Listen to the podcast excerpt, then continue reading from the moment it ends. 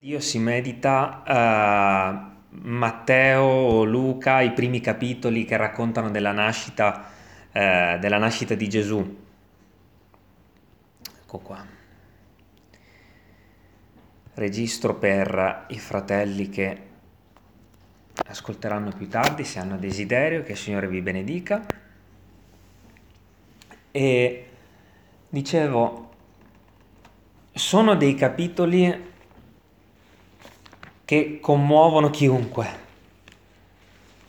perché ehm, l'umanità, ahimè, ai noi, ehm, si trovava, prima di questi capitoli, in una situazione eh, orribile, quella di aspettare che qualcuno ci liberasse dal peccato, perché tutti noi ehm, lo sappiamo, no?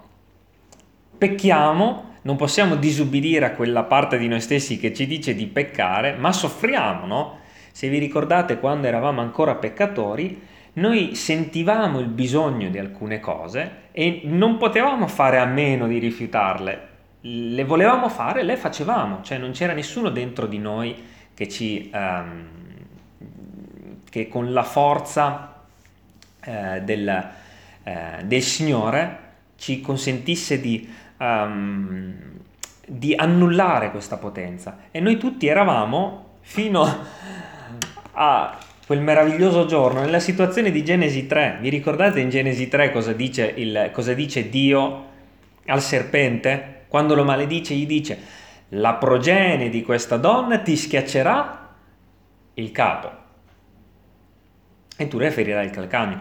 Ma tutta l'umanità in migliaia di anni aspettava quel benedetto giorno in cui il Signore Gesù avrebbe schiacciato quel disgraziato del nostro avversario. Tutta l'umanità lo aspettava, e credo proprio che, avendo anche i Salmi, avendo il libro di Isaia, tutta l'umanità sta, leggeva la Bibbia e diceva: sì, ma questo giorno, ma quando arriva? Quando arriva questo giorno in cui il Signore distruggerà tutti i nemici, li annienterà, li spazzerà via, ci libererà dal peccato? Quando arriva questo giorno? Leggeva, probabilmente oggi pomeriggio meditavo il Salmo ventidue. Salmo ventidue è un salmo messianico e um, se ricordo bene, uh, per esempio ventidue, ma leggiamo dal dodici, perché parla del Signore Gesù.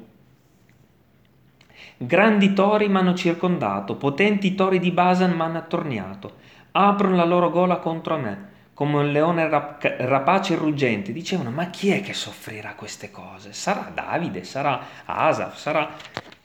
Questo è un salmo di Davide. Chi è che soffrirà queste cose? Io sono come acqua che si sparge, tutte le mie ossa si sconnettono, il mio cuore come cera, si strugge in mezzo alle mie viscere. Al versetto diciassette guardate cosa dice questo salmo: posso contare tutte le mie ossa, essi mi guardano e mi osservano, spartiscono fra loro i miei vestimenti e tirano a sorte la mia veste. Eppure Davide, non c'è nessuno che si è tirato a sorte la sua veste. Vi ricordate che sotto la croce c'erano i soldati che si spartivano le vesti di Gesù? Questo salmo non parlava di Davide, parlava di Gesù. Tu dunque, Eterno, non allontanarti, tu che sei la mia forza, t'affretta a soccorrermi, affrettati a soccorrermi.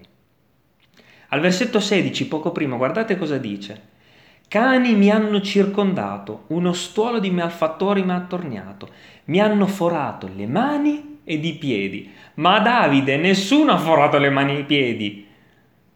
Cioè, anni prima della nascita di Gesù, queste parole parlavano di Gesù, e la gente diceva: ma quando succederà? Quando? Avevano i Salmi, avevano Esodo, che par- avevano l'Esodo che parlava di tutti i sacrifici, che annunciavano Gesù, avevano i libri profetici, Isaia nove per esempio. Il popolo che camminava nelle tenebre vede una gran luce. Su quelli che abitavano nel paese dell'ombra della morte la luce risplende. tu moltiplichi il popolo, tu largisci una gran gioia. Ed egli si rallegra nel tuo cospetto come uno che si rallegra al tempo della messe, come uno che giubila quando si spartisce il, bo- il bottino, poiché il giogo che gravava su di lui, il peccato, il bastone che gli percoteva il dorso, la verga di chi, oppri- di chi lo opprimeva tu li spezzi, come nel giorno di Madian. Poiché ogni calzatura portata dal guerriero nella mischia, ogni mantello avvol- uh, avvoltolato nel sangue, saranno dati alle fiamme, saranno dati al fuoco, cioè distruggerà anche il regime di odio, um, quella, quella dittatura di sangue imposta dal diavolo e dal peccato. Ma quando avverranno ste cose? Il popolo che camminava nelle tenebre vede una gran luce.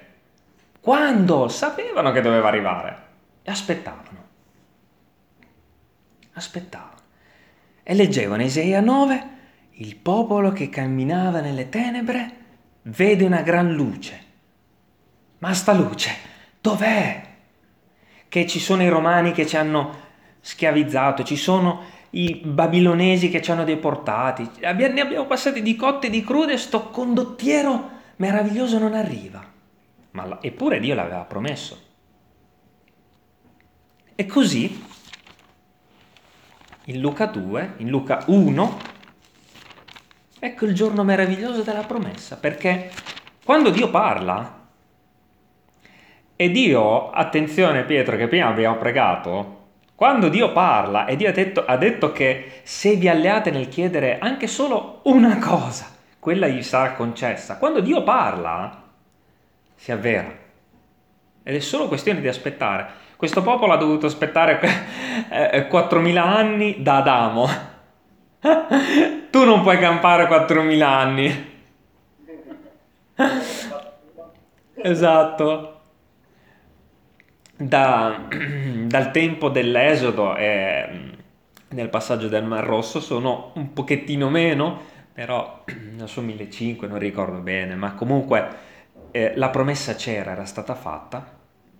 Um, e il Signore non ha tardato, c'era un giorno stabilito, non è arrivato né un giorno prima e né un giorno dopo, e tra l'altro non c'è tempo, ma erano scritti i giorni, era scritto preciso il giorno in cui doveva arrivare Gesù.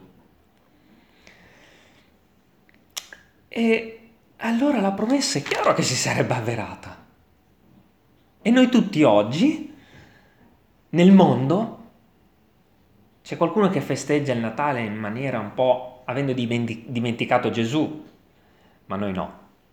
Se noi festeggiamo il Natale, non che sia per noi una festa eh, ogni giorno, non che ogni giorno eh, ci facciamo dei regali, o ogni giorno il Salvatore, celebriamo la sua nascita, la sua vittoria sulla morte, ma ogni giorno.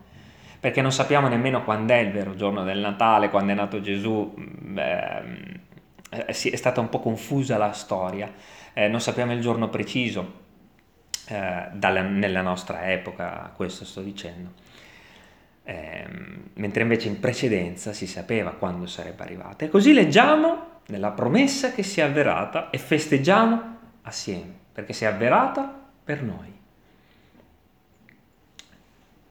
Luca uno.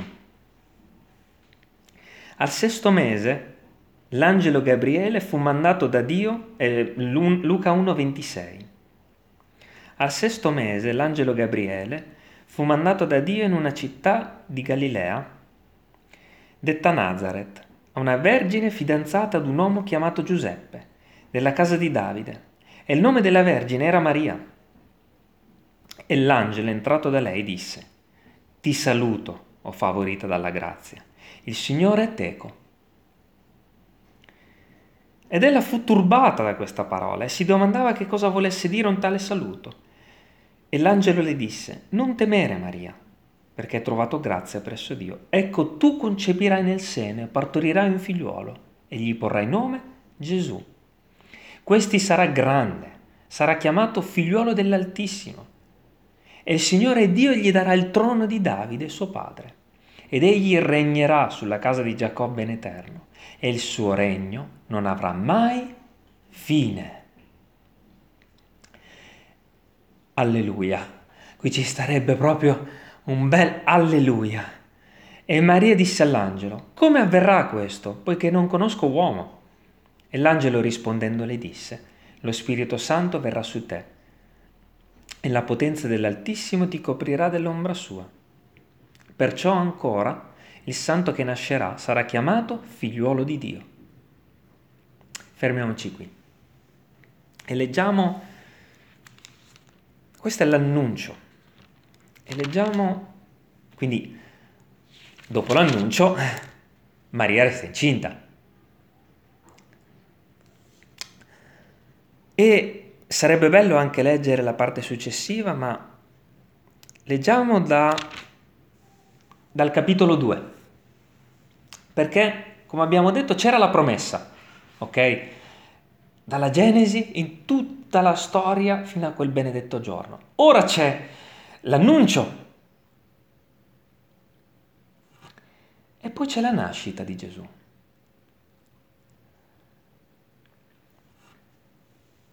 Ora in quel dì avvenne che un decreto uscì da parte di Cesare Augusto che si facesse un censimento di tutto l'impero. Questo censimento fu il primo fatto mentre Quirinio governava la Siria. E tutti andavano a farsi registrare, ciascuno alla sua città. Ora anche Giuseppe salì di Galilea dalla città di Nazareth in Giudea, alla città di Davide, chiamata Betlemme, perché era dalla casa e della famiglia di Davide, a farsi registrare con Maria sua sposa, che era incinta. E avvenne che, mentre erano quivi, si compie per lei, per lei il tempo del parto, ed ella diè alla luce il suo figliuolo primogenito. E lo fasciò e lo pose a giacere in una mangiatoia, perché non v'era posto nell'albergo. E Dio solo sa la festa, la gioia, la gloria che in quel momento nei cieli festeggiava questa nascita. E questa gloria celeste credo rappresenti proprio la gioia, la pace, la, la festa che la Chiesa fa oggi nel festeggiare che un Salvatore ci è stato donato. Cioè battiamo le mani, gioiamo, giubiliamo, è quasi anche fermarsi dal lodare eh, il Signore con le proprie labbra in, quando viene risvegliato questo sentimento di gratitudine anche è persino difficile. Ora, leggendo Isaia, il popolo si aspettava un supereroe, un condottiero, un, un Superman che, le, che avrebbe spazzato via tutti gli eserciti. E invece questo re nasce in una mangiatoia perché non c'era posto nell'albergo. E mi sembra proprio di, di vedere che come questo... il mondo si è diviso in due. Chi accoglie Gesù e chi gli dice non c'è posto. È un po' così, o no? Non c'è posto qui, per piacere, vai lì fuori. Ma qui dentro il mio cuore non c'entrare perché non c'è posto. Ma noi che l'abbiamo accolto, è molto diversa la situazione, molto. Perché in quella mangiatoia c'è il Salvatore. Mentre tutti gli altri dicono oggi... non c'è posto. E attenzione, perché potrebbe essere troppo tardi domani, eh? Se oggi non c'è posto, domani il Signore potrebbe non ripresentarsi più, se continui a rimandare il giorno in cui lo accogli. Ma noi, grazie a Dio, lo abbiamo accolto e festeggiamo oggi la nascita di un Salvatore che è venuto a dimorare nei nostri cuori, ma che è nato in carne e ossa per espiare il peccato sulla croce. Gloria a Dio. E è bello, mi piace, sono innamorato dell'esempio che c'è e in Luca due otto dei pastori di Betlemme e in Matteo dei magi, perché è fantastico meditare la reazione che hanno e i magi e i pastori. Leggo brevemente quella dei pastori. Ora in quella medesima contrada v'erano dei pastori che stavano nei campi e facevano di notte la guardia al loro gregge. E un angelo del Signore si presentò ad essi e la gloria del Signore risplendé intorno a loro, e temettero di gran timore. E l'angelo disse loro: non temete, perché ecco vi reco il buon annuncio di una grande allegrezza che tutto il popolo avrà. Oggi nella città di Davide vi è nato un Salvatore, che è Cristo il Signore. E questo vi servirà di segno. Troverete un bambino fasciato e coricato in una mangiatoia. E ad un tratto vi fu con l'angelo una moltitudine dell'esercito celeste che lodava Dio e diceva: gloria a Dio nei luoghi altissimi, pace in terra fra gli uomini che egli gradisce. E credo che noi, fratelli e sorelle, queste parole le dobbiamo fare nostre questa sera, citandole e dicendo: gloria a Dio nei luoghi altissimi, pace in terra fra gli uomini che egli gradisce. E avvenne che quando gli angeli se ne furono andati da loro verso il cielo, i pastori presero a dire tra loro: è importante l'atteggiamento che dopo un annuncio una persona ha. Ti annuncio oggi Gesù, è che è nato un Salvatore. Quale, cosa fai dopo? Ma guardate questi pastori. Dissero: passiamo fino a Betlemme e vediamo quello che è avvenuto. Volevano vedere, volevano andare a vedere chi era questo Salvatore. Passiamo fino a Betlemme, vediamo questo che è avvenuto. E ricorda un po' anche la storia dei magi che hanno fatto un tragitto ben più lungo per andare a vedere Gesù. Erano persiani. Seguivano la stella cometa per andare da Gesù. Cioè l'atteggiamento di chi vuole capire, di chi vuole vedere, toccare con mano, di chi vuole vedere il Salvatore, non semplicemente sentire parlarne. No. E, ma tutti noi abbiamo... Cioè, Che, non, che il nostro atteggiamento non sia solo quello di vedere quello che non fanno gli altri, ma noi stessi. Quando Gesù si presenta uh, nella nostra vita, è un angelo, alla mattina magari quando ci svegliamo e sentiamo lo Spirito che ci chiama, come andiamo a Gesù? Con la mirra, con l'incenso e con l'oro dei magi? Cioè, portando tutti gli onori a Gesù, onorandolo. O ci svegliamo trascinandoci eh, dalla stanchezza, perché i magi sono andati a Gesù con l'oro che per glorificare Gesù, eh, che rappresentava la, la, la deità di Gesù, la mirra che parlava della sua, ehm, della sua sepoltura, perché si usava per imbalsamare, rappresentava il fatto che Gesù avrebbe dato la vita per espiare il peccato, l'incenso, l'adorazione, si usava anche nell'Antico Testamento, le preghiere. Cioè, tutti questi elementi si trovano quando noi andiamo a Gesù. O andiamo a Gesù con, non lo so, eh, i piedi infangati, eh, gli occhi ancora sporchi, ci stiamo grattando. Eh, cioè, l'atteggiamento di chi va a Gesù perché Egli è il Salvatore. E non è un collega o un vicino, non è, è il tuo Salvatore. Come vai a Gesù? E questo parla soprattutto a coloro che non conoscono Gesù ma la vogliono conoscere. Ma se i magi hanno onorato Gesù pur non conoscendolo, quanto più i credenti, no? Come vai a Gesù? Al versetto sedici di, di Luca due, sempre i pastori andarono in fretta, cioè correndo, e trovarono Maria e Giuseppe, il bambino giacente nella mangiatoia, e vedutolo divulgarono, quindi addirittura evangelizzarono. Ciò che era loro stato detto di quel bambino, divulgarono ciò che era loro stato detto di quel bambino. E tutti quelli che li udirono si meravigliavano delle cose dette dai pastori.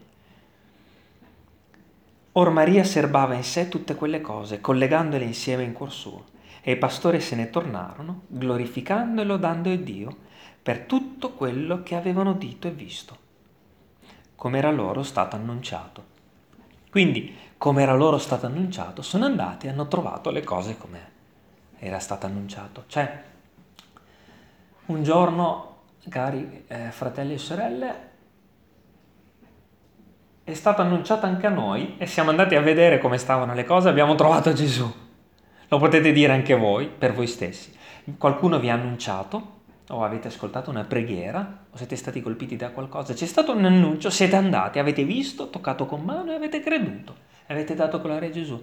Ma che cosa vogliamo festeggiare quest'oggi se non che il nostro Salvatore è nato, ha vissuto su questa terra, ha portato sulla croce i nostri peccati e ci ha salvati e ha espiato la colpa che avevamo. Questa festa che il mondo ha, tra virgolette, dimenticato, perché magari anche nell'ignoranza io credo che qualcuno comunque abbia questo atteggiamento di onestà davanti a Dio, di integrità, di dire è nato un Salvatore, ma che sia, che la festa sia nei nostri cuori, nel festeggiare questa nascita tutti i giorni, perché ogni giorno Gesù dimora o in una stalla e rappresenta il nostro cuore che non ha niente di eh, bello, di così, eh, magari come le colonne, belle colonne di un albergo del mondo, no? Gesù dimora in un posto umile che è il nostro cuore. Quindi che questo sia eh, un giorno di festa per noi che vogliamo ricordare la nascita del Salvatore. E come dire, ogni mattina io credo che un credente debba festeggiare questa nascita e dire: Signore, il Natale, grazie a Dio che non è solo un giorno, non posso festeggiarti tutti i giorni, tutti i giorni è Natale, ma che meraviglia, non devo aspettare il venticinque dicembre, tutti i giorni. Sia gloria a Dio che non devo aspettare, che posso svegliarmi e dire: Signore, grazie, oggi farò quello che hanno fatto i pastori, andrò ad annunciare, perché ho visto, ho toccato con mano, ho visto quel bambino meraviglioso. Quindi desidero rallegrarmi con voi per questo annuncio che è stato dato in Eden. Dopo che abbiamo peccato, il Signore ci ha dato un annuncio meraviglioso, una promessa. E poi in Esodo questa promessa è, è, era velata, no? Il sacrificio dell'agnello che parlava di Gesù. E così è lungo tutti, il Deuteronomio, il Levitico, tutto parla di Gesù. I Salmi parlano di Gesù. Isaia parla di Gesù. Ezechiele parla di Gesù. Fino a questo benedetto giorno. E guardate, non è un caso che il mondo si sia, che le epoche si siano divise, prima o dopo Cristo, perché Gesù è nato. E gli uomini si sono dovuti inchinare davanti a questa realtà che Gesù è nato veramente. E ha spaccato non solo la storia, ma ha spaccato anche i nostri cuori e il peccato. Ha distrutto, ecco la promessa di Isaia a cosa si riferiva, non ad allontanare i soldati, ma ad allontanare le tenebre dal nostro cuore, allontanare le potenze delle tenebre dal nostro cuore, a darci vittoria sulla potestà delle tenebre.